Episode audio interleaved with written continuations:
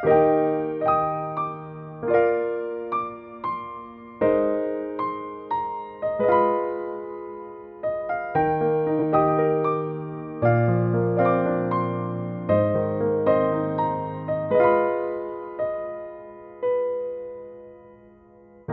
pandemi ini, terlalu banyak hal terjadi tanpa memberi waktu untuk kita bisa mencerna dan memahami.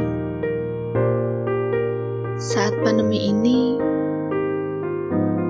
banyak ikatan yang akhirnya harus terputus.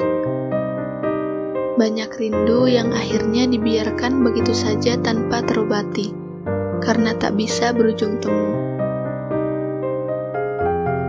banyak luka yang dibiarkan kering sendiri, karena memang yang ada hanya diri sendiri. Ada pula lebih banyak malam-malam sepi yang ya bagaimanapun tetap dipaksa bertemu pagi, siap maupun tidak siap. Banyak pula rencana gagal yang membuat diri merasa kecil dan penuh penyesalan lagi. Saat pandemi ini, ada banyak hal yang menuntut dibiasakan meski tak pernah terbiasa sebelumnya. Kita dituntut untuk tetap bisa belajar banyak meski belajar sendiri. Dituntut untuk bisa benar-benar bahagia di rumah saja tanpa pernah bermain keluar. Dituntut untuk tetap produktif dan bermanfaat meskipun di rumah saja dituntut untuk tetap tenang meski telinga terus saja dijejali dengan berita-berita makin banyaknya orang yang terjangkit dan juga naiknya angka kematian dan masih banyak tuntutan lainnya. Tetapi jika dipikir lagi, sebenarnya siapa juga sih yang menuntut kita untuk sepenuhnya bisa seperti itu. Walaupun begitu, perlu disadari juga bahwa dari pandemi ini kita juga belajar banyak sekali hal. Kita jadi semakin kuat. Keadaan sangat tidak mudah, apalagi ini pertama kali terjadi.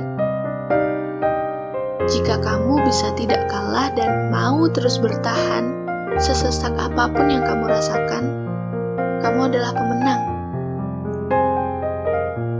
Dari pandemi ini, kita jadi lebih banyak beristirahat. Kita punya lebih banyak waktu berbincang dengan diri sendiri, lalu mengenal diri sendiri lebih baik lagi. Ada lebih banyak waktu bersama ayah ibu. Masakan ibu akhirnya bisa kita rasakan lagi 24 per 7 setelah biasanya hanya bisa makan makanan warung tegal di rantauan. Lalu, ada lebih banyak waktu berwisata masa lalu dan menghubungi lagi sahabat di masa dulu.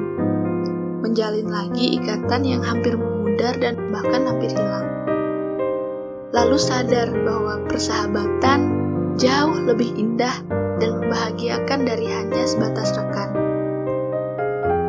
waktu berbincang soal perasaan jauh lebih berkesan dari waktu yang dihabiskan untuk sibuk sendirian dan seperti robot seharian. Kemudian, kita juga jadi sadar bahwa waktu yang dihabiskan bersama orang-orang berharga adalah barang mahal yang tak terkira harganya dan tak bisa dibuang. Dan pastinya ada lebih banyak lagi hal yang kita pelajari dari pandemi ini, yang setiap orang mungkin berbeda-beda, karena yang dihadapi oleh orang-orang memang berbeda-beda, seperti dua mata koin. Hidup memang seperti itu, selalu ada sisi lain dari cerita yang sedang kita jalani. Sesusah apa pun kelihatannya seburuk apa pun rupanya, selalu ada sisi lain yang bisa jadi indah sekali jika dimaknai dengan hati, bukan melulu dengan emosi.